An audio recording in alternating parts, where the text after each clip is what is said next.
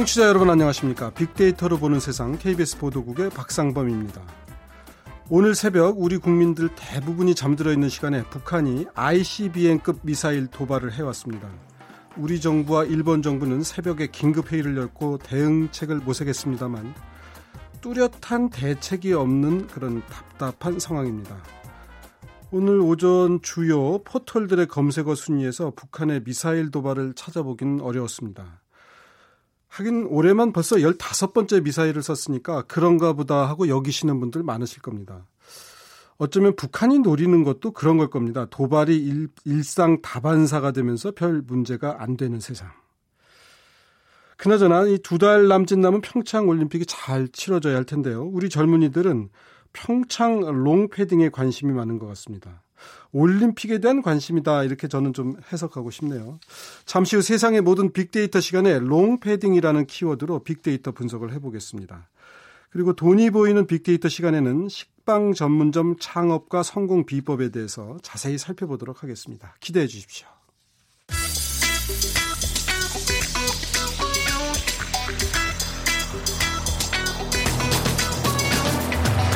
오늘 여러분이 궁금한 모든 이슈를 알아보는 세상의 모든 빅데이터. 다음 소프트 최재원 이사가 분석해드립니다.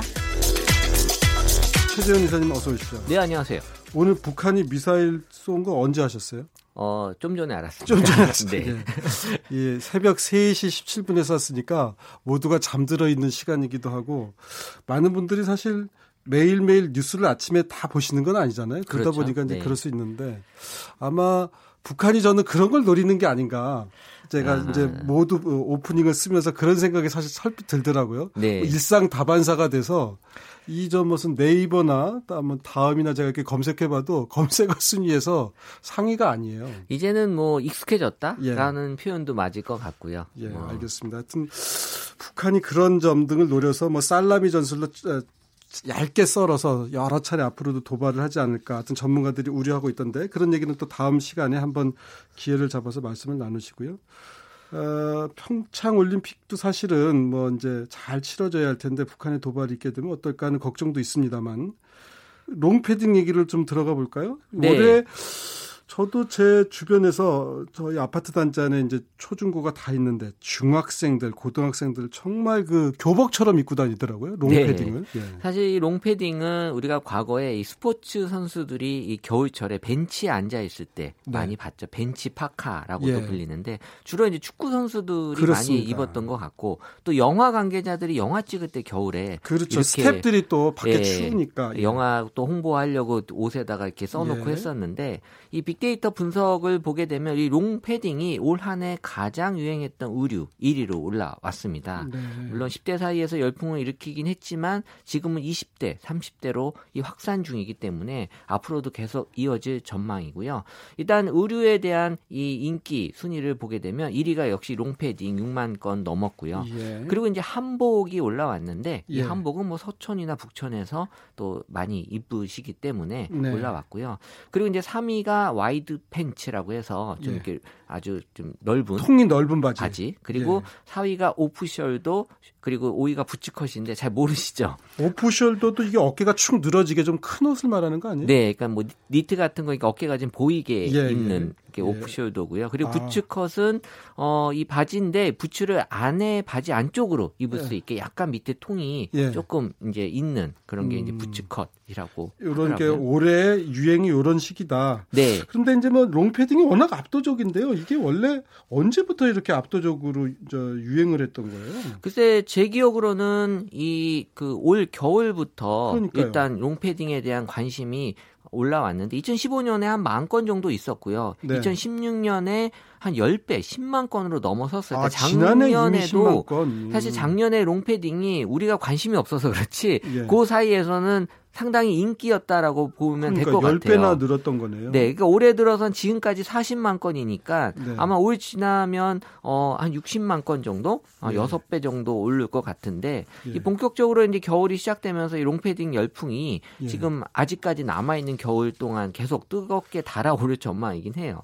예, 롱패딩 롱패딩 보니까 뭐 검정색을 살 거냐 흰색을 살 거냐 가지고 고민하시는 분들도 많더라고요. 하여튼 대개 이제 그런 색깔은 두 종류로 보이던데. 네, 가격대도 예전보다 많이 좀 낮아진 것 같아요. 뭐 10만 원대도 예. 지금은 이제 많이 보인다고 하니까요. 아, 신- 그러니까 겨울 옷인데 외투가 10만 원대면 가격은 싼 거네요. 그러니까는 뭐 사실 열풍이라고 하는 건 예. 지금은 무조건 사야 된다지만 예. 예. 전엔 그랬지만 지금은 가격도 중요하거든요. 예, 그렇죠. 내가 살만한지가 중요한 요소가 되고 있어서 예. 이 정도면 어차피 겨울 외투 또 비싼데 예. 이거 사서 입는다라는 느낌이 있어요. 예, 그게 지금 이제 그 평창 로- 롱패딩이라고 불렸던 옷이 그냥 불티나게 팔렸다는 네. 그게 이제 10몇만 원, 14만 원 뭐 이 정도 있었다는 가격도 거죠. 싸고 사실 이거는 갖고 있으면 나중에 또 혹시 예. 또 되팔 수도 있거든요. 아, 그래서 그래요? 그 가치가 있기 때문에 아, 평창 롱패딩, 평창 올림픽을 한정판이잖아요. 아, 한정판이기 그때만 때문에. 어, 파는 옷이잖아요. 예, 네. 그래서도 이렇게 관심이 많군요. 네.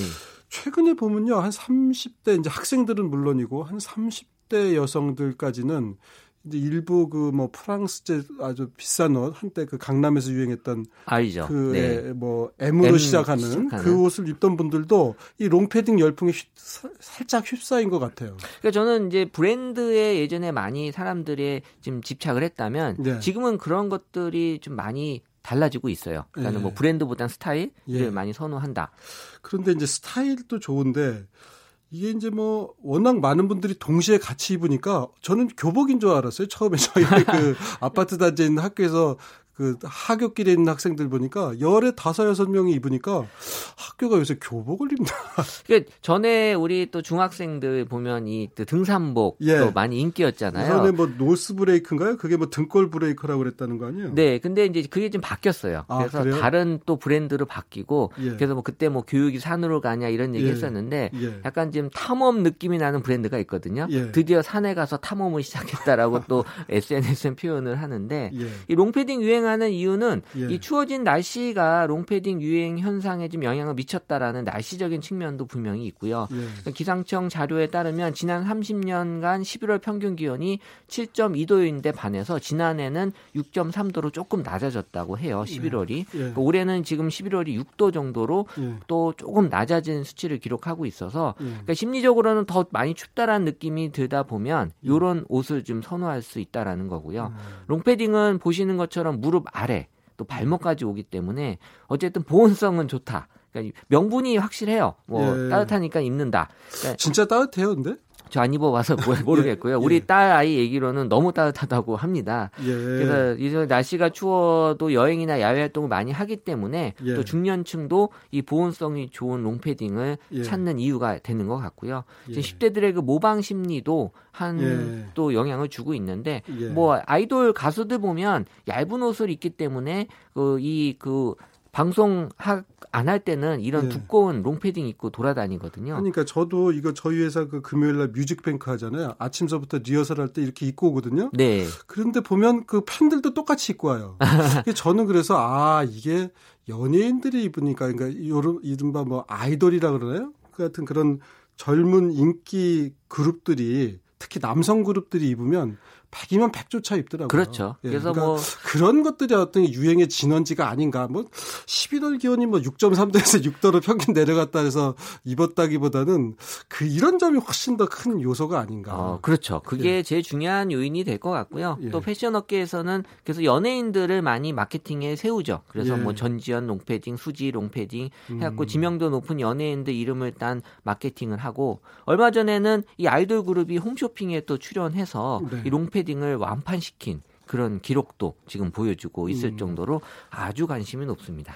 가격은 뭐 10만 원대 정도라면 뭐 적당하지 않는가 얼핏 생각에 그런데 과소비도 좀 우려된다고요? 그러니까 뭐 10대들 사이에서 이런 뭐 예쁘고 보온성이 좋다라는 그런 장점도 있지만 유행이 되면서 이제 뭐 등골 브레이커라는 네. 그런 또 이 말을 붙이잖아요. 그러니까 값비싼 제품을 사달라고 부모님한테 쪼르기 때문에 이 부모님은 이 등골을 휘어지게 한다라는 음. 그런 신조어인데 예. 이 중고등학교 학생들 사이에서 인기가 일컬었던 이런 그 등골 브레이커가 예전에 다른 그런 네. 브랜드였다면 지금은 네. 또 새로운 네. 등골 브레이커로 부상이 되고 있는 거고 예. 빅데이터 상에서도 2015년, 16년, 17년 들어서면서 롱 패딩에 대한 이 감성이 이 긍정 감성이 전반적으로 높아지고 있으면서 네. 뭔가 좀 루- 롱패딩에 대한 좋은 측면도 있지만 또 부담스러운 그런 부정적인 측면도 많이 나타나고 네. 있거든요. 그래서 일단 등골 브레이커 비싸다. 왜냐하면 또 싼 제품도 있지만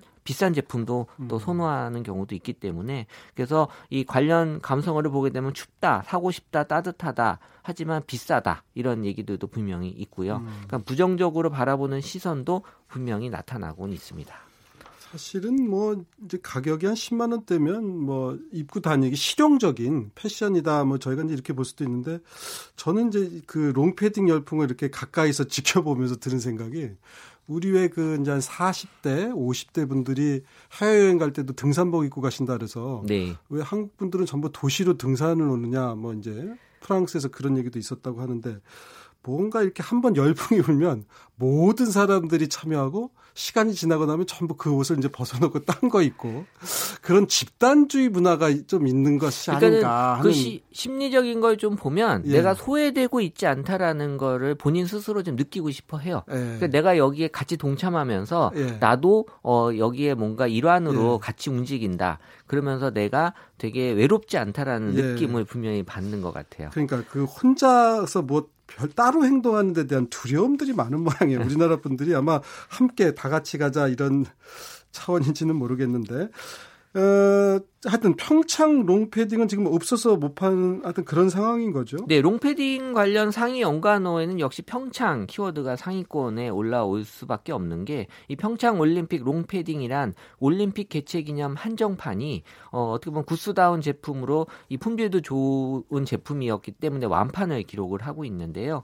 관련된 과- 단어를 보면 이제 유행이 된다. 그리고 평창 또 엄마, 추위, 학교로 나타나는데 엄마는 왜 들어왔어? 엄마한테 사달라는 얘기인가? 네, 아무래도 엄마한테 쪼르는 그런 이제 어게 되는 것 같고요. 뭐 저렴한 가격이니까 그나마 장점이긴 한데 물건이 없어서 지금 예. 뭐 구할 수 없다. 그러니까 뭐 부정적인 측면도 분명히 있지만 뭐 사고 싶고 열풍이고 또 따뜻하고 가성비 좋다라는 이 평창 롱패딩에 대한 긍정적인 측면이 좀 많이 있고요. 또 가격도 좋을 뿐만 아니라 디자인과 품질이 모두 좋기 때문에 또 한정판이라는 이런 이점이 사람들의 이목을 네. 충분히 끌 수 있는 요소가 됐었던 것 같습니다. 여하튼 사실 그동안 이제 평창 동계올림픽에 대한 관심이 좀 상대적으로 저조하고 뭐 판매 또 관련된 판매 입장권 판매도 좀 저조했는데 평창 롱패딩이 하여튼 평창이란 이름을 우리 10대 20대들에게 확실하게 각인은 시켜준 것 같아요. 그러니까 마케팅이라고 하는 게 의도하지 않은 바에서 분명히 나타나긴 하는데 점점 더 이런 식으로 예. 어, 나타나는 게 많아질 수밖에 없는 게 사람들은 예. 어, 본인이 정말 이 사고 싶은 게 따로 있거든요. 네. 이런 것들을 잘 노리면 이 네. 마케팅에서도 효과가 많이 나타날 것 같아요. 네. 하여튼 이게 10대 아이돌들이 미치는 영향이 워낙에 커서 그분들이 좀 이렇게 평창에도 좀 가시고 그러면 아, 뭐 이제 물론 이제 저 성화를 들고 뛰는 수도 있겠지만 성화가 지금 좀 어디쯤 가 있는지 모르겠네요. 하여튼 아이돌들이 좀 하면은 그 일거에 이렇게 바람이 부는 거를 평창 롱패딩을 보면서 제가 새삼 느꼈습니다. 네네. 자, 하여튼 평창 동계올림픽이 잘 되는 마음으로 그냥 말씀 마치도록 하고요. 지금까지 세상의 모든 빅데이터 다음 소프트의 최재현 이사였습니다. 네, 감사합니다. 고맙습니다.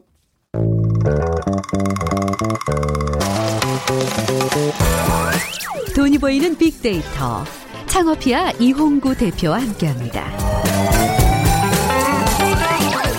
자, 어서 오십시오, 이용구 대표님. 네, 안녕하세요. 네. 네, 한창 그 항상 이렇게 손님을 맞이하는 목소리 네. 톤이세요. 어서 아, 오십시오. 뭐 이렇게 하는 그톤 있지 네. 않습니까? 제가 또 장사를 또 해봤기 때문에? 뭘 원하는지 제가 알죠, 소비자들이. 네, 저희 네. 청취자분들의 네. 마음을 좀 잘 읽어서 네. 오늘도 좀 도움이 되기를 바랍니다. 네, 오늘 자, 아마 재미있는 얘기들이 많을 음, 것 같습니다. 네. 식빵 네.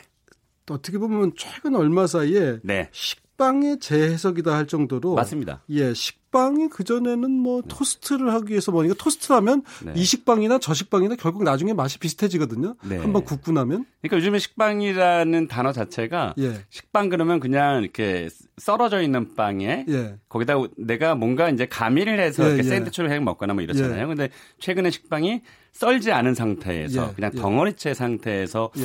지금 판매가 아주 그 빅 이슈가 되고 있는데 네. 어, 프랜차이도 좀 많이 생겨났고 그래서 오늘은 식빵에 대한 질문을 또 굉장히 음. 많이 받습니다. 왜냐면 네. 어, 잘 아시다시피 어떤 아이템이 좀 떴다 싶으면 네. 그냥 뭐 우리가 흔히 얘기하는 벌떼처럼 이렇게 막 예. 몰려들잖아요. 그래서 오늘 이 얘기를 한번 좀 심도 있게 좀 얘기해 볼 예. 필요가 있을 것 같습니다. 네. 어쨌든 뭐 저도 어렸을 때 식빵 잘라서 그 뭐 이제 네. 계란 후라이 하나 얹어서 먹기도 하고 예, 그냥 뭐 먹기도 하고 그래서 그냥 밀가루에다 우유 넣으면 식빵 되는 거 아닌가 이렇게 얼핏 생각되는데 식빵이 언제부터 이렇게 먹기 시작했던 거예요?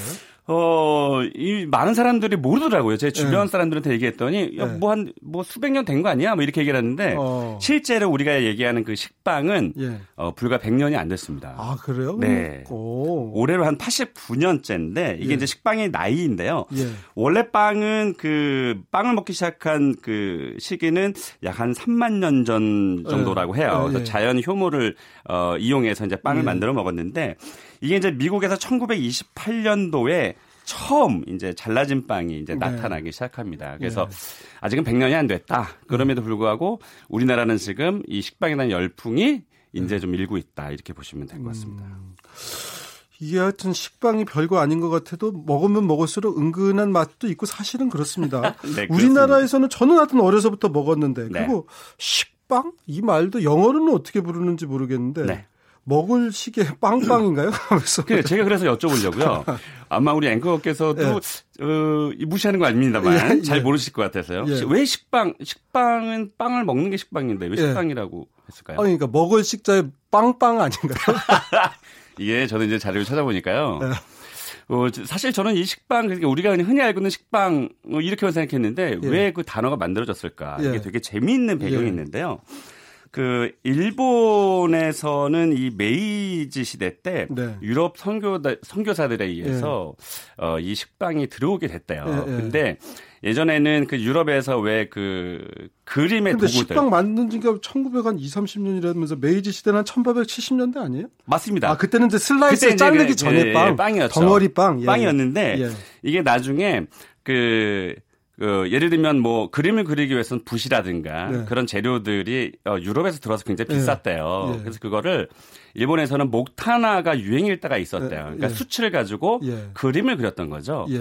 근데 그 그림을 이제 지우는 도구가 필요한데 예. 이때 식빵으로 그거를 지우면 잘 아, 지워졌대요. 아, 그렇군요. 네, 그래서 예. 그때 당시에 그 일본 돈으로 예. 어 식빵을 일전에 팔고 또 네. 이전에 파는 게 있었는데 그러니까 네. 목타나를 지울 수 있는 빵은 그러니까 네. 우리 사람이 이렇게 좀 딱딱하고 좀 식감이 안 좋아서 네. 네. 그런 거는 일전에 팔고 네. 먹을 수 있는 빵은 이전에 팔았대요. 그래서 소비자들이 헷갈릴까 봐 이거는 먹는 식빵. 예. 그래서 먹는 식빵은 이전에 팔았고 예. 이 목타나를 그릴 수 있는 지우개 용도로 일전에 팔았대요. 그거는 식빵이 아니고 그냥 빵이라고 부르고 얘는 뭐 우리가 먹는 거다. 그렇습니다. 예, 그래서 식빵이다. 그렇습니다. 그래서 아쉽게도 아, 예. 그 일본을 통해서 이제 그 일본 강점기 때이 네. 식빵이 이제 우리나라에 들어와서 예. 지금의 식빵이라는 이제 단어가 생겼다고 이렇게 유래가 음, 찾아보니까 있더라고요. 아, 빵을 조사 많이 하셨군요. 그렇습니다. 자, 얼마나 팔려요 식빵이 우리나라에서?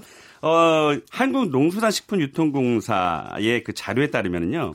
그 소매점 판매 기준의 식빵 매출 규모가 어, 2012년도에 691억 원 정도가 됐고요. 네. 그 다음에 2013년도에는 740 2억 원, 예. 그리고 2014년도에 759억 원, 2015년도에는 790억 정도로 해서 예. 소폭으로 지금 계속 늘어나고 있는데요. 예. 중요한 것은 이 빵을 디저트로 보는 경우가 좀 많아요. 예. 그래서 어 2016년 국내외 디저트 외식 시장 조사 결과가 있는데 예. 국내 디저트 외식 시장 규모가 무려 예. 놀라지 마십시오. 8조 9,760억 원. 이게 예. 이제 제과점과 커피 전문점의 예. 그 합한 금액인데 예. 아마 빵에 대한 규모는 약 한 3억 원, 3조 정도 예. 되지 않을까 이렇게 그 바라보고 있습니다. 예.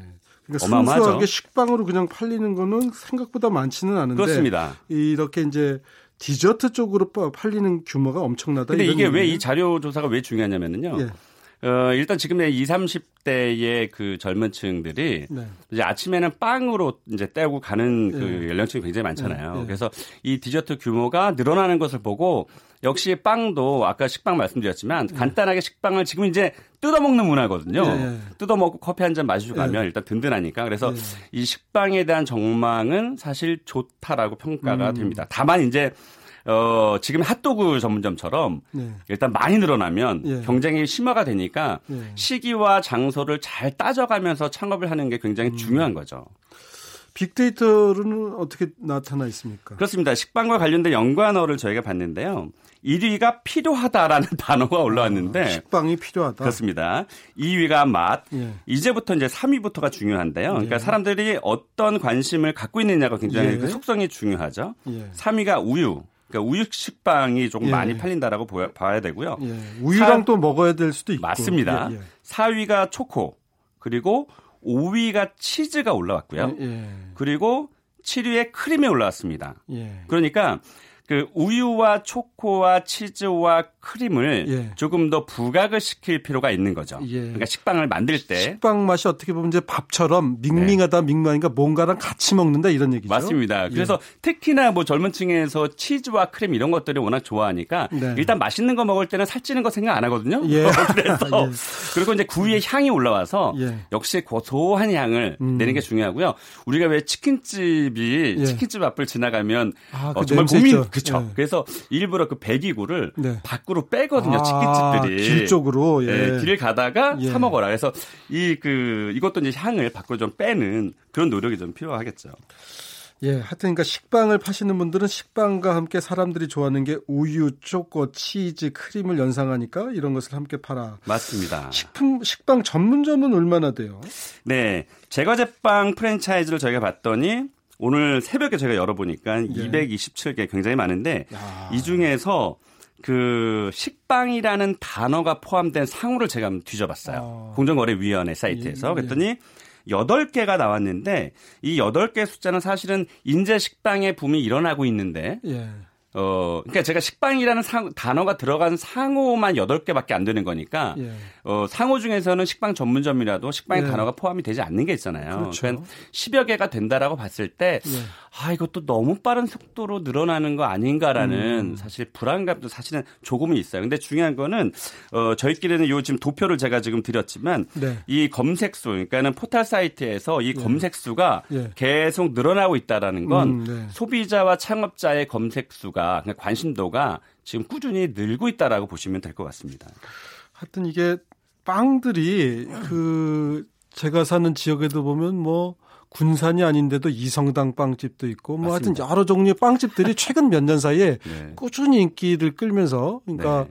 정말 빵 맛이 다양해지고 네. 뭐 일본 빵, 타이완 빵, 여러 외국 빵도 들어오고 그러니까 빵도 정말 예 대만 예, 그러니까 타이완 대만 예 그러니까 그야말로 빵 정, 전성 시대가 열린 게 아닌가 할 정도로 네. 우리가 저 어렸을 때만 해도 빵 그러면 지금 저희가 얘기하는 식빵, 뭐 보름달빵이라서 아주 큰 빵이 있어요. 맞아요. 그 예, 뭐 맘모스빵 예, 예. 정도 그런 정도 생각했는데 지금은 정말 다양해졌거든요. 또 특히 일본의 영향을 많이 받는 것 같아요. 맞습니다. 일본은 어때요? 우리가 좀 가깝지만 멀다고 생각하는 예. 일본을 사실은 벤치마킹할 필요는 있습니다. 예. 그래서 일본 빵이 사실 특히 배가 아프게도 네. 일단 맛있습니다. 예. 그래서 일본 빵의 그 추이를 저희가 한번 봤는데요. 2015년도에 예. 일본 빵 시장 규모가 네. 아, 그 전년도 대비해서 약 2.8% 늘어난 1조 5,090 7억엔. 그러니까 우리나라 돈으로 따지면 거의 한 뭐. 10조가 넘는 거네요. 그렇죠. 15조 정도가 되는 거죠. 예.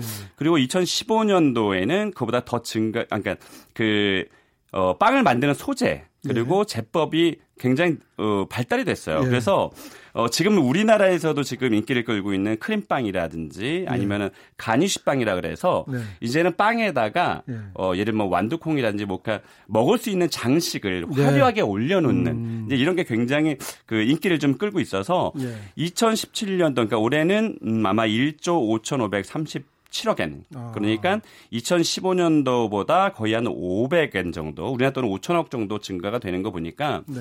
뭐 일본도 사실은 우리나라도 마찬가지지만 1인 가구, 2인 가구 늘어나면서 이 네. 젊은 세대들의 소비의 성향이 여기에 반영이 되지 않았나 싶습니다. 예, 하여튼 빵이 뭐 빵은 조리할 게 없잖아요. 그냥 먹으면 되니까 라면은 물 넣고 끓이기라도 해야 되는데 네. 컵라면도 같은 어디서 뜨거운 물을 구해야 되는데 빵은 그냥 바로 뜯어 먹으면 되니까 그런 편하죠. 편리성, 편리성. 맞습니다. 그리고 또 한 가지의 소비 특성이 뭐냐면 예. 아까 말씀하신 것처럼 뭐 옛날에는 배불르게 먹기 위해서 큰 예. 빵을 선호했는데 예. 지금은 작고 비싸도 예. 어, 자기가 만족하면 된다라는 그런 예. 소비 성향이 있어서 오히려 빵 장사는 지금 예비 창업자분들이 음. 뭘 할까 궁금해 하시는 분들이 굉장히 많은데 빵 장사는 본인이 특화된 상품만 잘 만들어 놓으면 네. 음, 장사가 잘될 그런 시대적 환경이 좀 된 거죠. 네. 사실 이제 저 어렸을 때도 그렇고 이제 저기 동네마다 네. 유명 빵집들은 있었어요. 뭐 네. 뭐 전에 뭐 나폴레옹 뭐 과자점 이런 것도 있고 아까 네. 군산 네. 이성당도 얘기했지만 그쵸. 뭐 소보로 많이 파는 성심당도 맞습니다. 유명하고 강남에 태극당도 있었고 맞습니다. 다들 있었는데 오, 빵을 좋아하시네요. 근데 그 빵집들이 예. 역, 역사가 오래됐잖아요. 예, 그러니까 그러니까 이제 믿고 가는 거죠. 예. 이제 그런 역사를 만드는 게 되게 힘든데 어쨌든 빵이 희한하게도 예. 다른 음식점과 다른 음식과는 좀 달리 예. 한번 그 제대로 소비자에게 인식이 되면 예. 오래 간다라는 그런 장점이 예. 있어요. 제가 빵을 하여튼 뭐 좋아해서 여기저기 가봤는데 그러시군요. 네. 그런데 식빵은 그러면 어디서부터 이렇게 식빵 열풍이 식빵 전문점 네. 이런 게 시작된 거예요? 어, 사실 오래되지 않았어요. 그러니까는 예. 광주의 한 재래시장에서 예. 청년들이 그 썰지 않은 빵, 그러니까 지금 인기를 예. 끌고 있는 그 빵을 예. 여러 가지 다양하게 만들었는데 예. 어, 고작 2,900원밖에 받지를 아, 않아요. 싼 값에 팔았군요. 지금 말씀하신 그 유명 제과점들의 예. 그냥 식빵들이요. 예. 식빵들이 대부분 4,000원, 4,500원. 예. 조금 비싸거든요. 근데 이렇게 뜯어 먹을 수 있는 안에 뭐 예를 들면 그 삶은 밤이 들어가 있거나 호박이 들어가 있거나 굉장히 달콤한 재료를 넣으면서 인기를 끌기 시작했고 또 한 가지는 이제 일본을 가서 벤치마킹 해서 오신 음. 분들이 은평구라든지 아니면은 뭐 성수동이라든지 네. 그 지역에서 프랜차이즈 창업 말고 독립형 네. 창업을 해서 어 줄을 세우는 인기를 끌면서 예. 각종 TV에서 또 보도가 되기 시작합니다. 그러면서 또 예. 그러면서 이제 열풍이 일어나 저도 거죠. 그 성수동 공장 개조한 빵집에 가봤어요. 가셨군요. 2층 옥상 이렇게 이렇게 터져 있고요. 가셨군요. 예. 그 많은 분들이 줄 서서 이, 그, 그 과거에 이제 공장이었던 그곳 네. 그 앞에는 이제 그 뭐 자동차 그 수리 가게도 있고 그래요. 와, 빵을 예. 찾아다니시네요. 예, 같은 뭐 그런데 가보면 여성들이 많아요. 맞습니다. 물론 뭐 이제 낮 시간이어서 젊은이 여성들이 많은 건지 모르겠는데 전 주로 이제 낮에 가 보니까 네. 여성들이 빵 시장도 이끌어 갑니까? 특히 뭐 이 방송에서 사실 자주 언급하는 말씀인데요. 예. 역시 그 소비 소비에 대한 트렌드는 여성분들이 이끌어 가 주시기 때문에 네. 그전 시간에도 제가 말씀드렸지만 이 빵도 네. 사진을 찍을 수 있는 그 푸드 슬라이 스타 저 스타일링을 좀 해주면 2030의 그 여성분들이 예. 에, SNS 올리면서 또 이슈가 예. 되기 때문에 예. 역시나 소비자가 스스로 알리는 어떤 그런 맞습니다. 예. 그래서 항상 말씀드리지만 이사 2030 여성분들이 좋아할 만한 그런 스타일링을 좀 만들면 네. 뭐 어렵지 않게 장사를 이끌어갈 수 있을 것 같습니다. 아까 뭐 가니시 이런 말씀도 했는데 네. 빵을 예쁘게 만드는 게 중요해요? 아니면 빵도 맛있게 만드는 게 중요해요? 어, 이런 거죠. 그러니까 뭐 사람이 잘 생겼어? 예. 근데 잘 생겼지만 그 심성이 착해야 되잖아요. 예. 그런 것처럼 이제 맛은 예. 논할 가치가 사실 없는 거고요. 맛은 아. 당연히 기본이고 네. 이제는 뭐 그 빵의 기술도 발전됐지만 음식을 잘 만드는 사람 너무 많아졌잖아요. 예. 왜냐하면 SNS 통해서 이제 조리법도 막 공개가 예. 되고 이러니까 예. 맛은 당연히 기본이고 예. 거기에 이제 얼마큼 옷을 잘 입고 아. 어, 좀 화려하게 만드느냐. 아 그런 점이 더 중요하다. 그래서 지금 일본에서 이 가니시빵, 그러니까 예. 우리나라도 이제 빵을 어, 맛으로만 먹는 게 아니라 이제 네. 눈으로 먹게 되는 그런 아. 시대가 됐기 때문에 네. 두 개가 한꺼번에 결합이 돼야죠. 보기 좋은 떡이 마, 아, 먹기도 좋다라고 했는데 보기 좋은 빵이 먹기도 좋다. 이제 이렇게 되는 거네요. 알겠습니다. 마지막으로 자 네. 우리 항상 마지막에 꼭 이거 전해드려야죠. 성공 네. 비법. 네. 어, 어느 가게든 간에 뭐 음식점마다 모두 다 잘 팔리는 건 아닙니다. 네. 그러니까는 어, 그 중에 이제 시그니처 메뉴라 그래서 우리 가게만 할 수 있는 예. 예. 독창적인 메뉴를 하나 만드시면 예. 아마도 당연히 그 입소문을 통해서 알리기도 하지만 예. 어, 결국 저는 그 음식을 설계할 때 뭐라고 하냐면 방송국에서 예. 카메라가 들이밀 수 있는 예. 그런 제품을 제발 만들어 달라 이렇게 주문을 뭔가 하거든요. 하나 특징이 있어야 한다 이런 얘기입니다. 그러면 어, 충분히 성공하실 수 있으니까 나만 만들 수 있는 독창적인 차별점을 어, 만들어야 된다. 이런 말씀 꼭 드리고 음, 싶습니다. 나만의 빵을 만들어라. 네. 알겠습니다. 저도 어렸을 때 그 조금 심심하지만 뭐 술빵 이런 것도 있었고 빵과는 좀 다르게 개떡, 쑥개떡 먹었던 기억도 나는데 네. 여하튼 간에 무언가 하나 입소문을 낼 만한 무언가 네, 하나가 맞습니다. 필요하다는 말씀을 그게 듣겠습니다. 비법입니다. 자, 오늘 말씀 잘 들었습니다. 지금까지 창업피아 이용구 대표였습니다. 네, 고맙습니다. 고맙습니다. 네, 빅데이터로 보는 세상 수요일 순서 이제 마치겠습니다. 저는 내일 오전 11시 10분에 다시 찾아뵙겠습니다. 고맙습니다.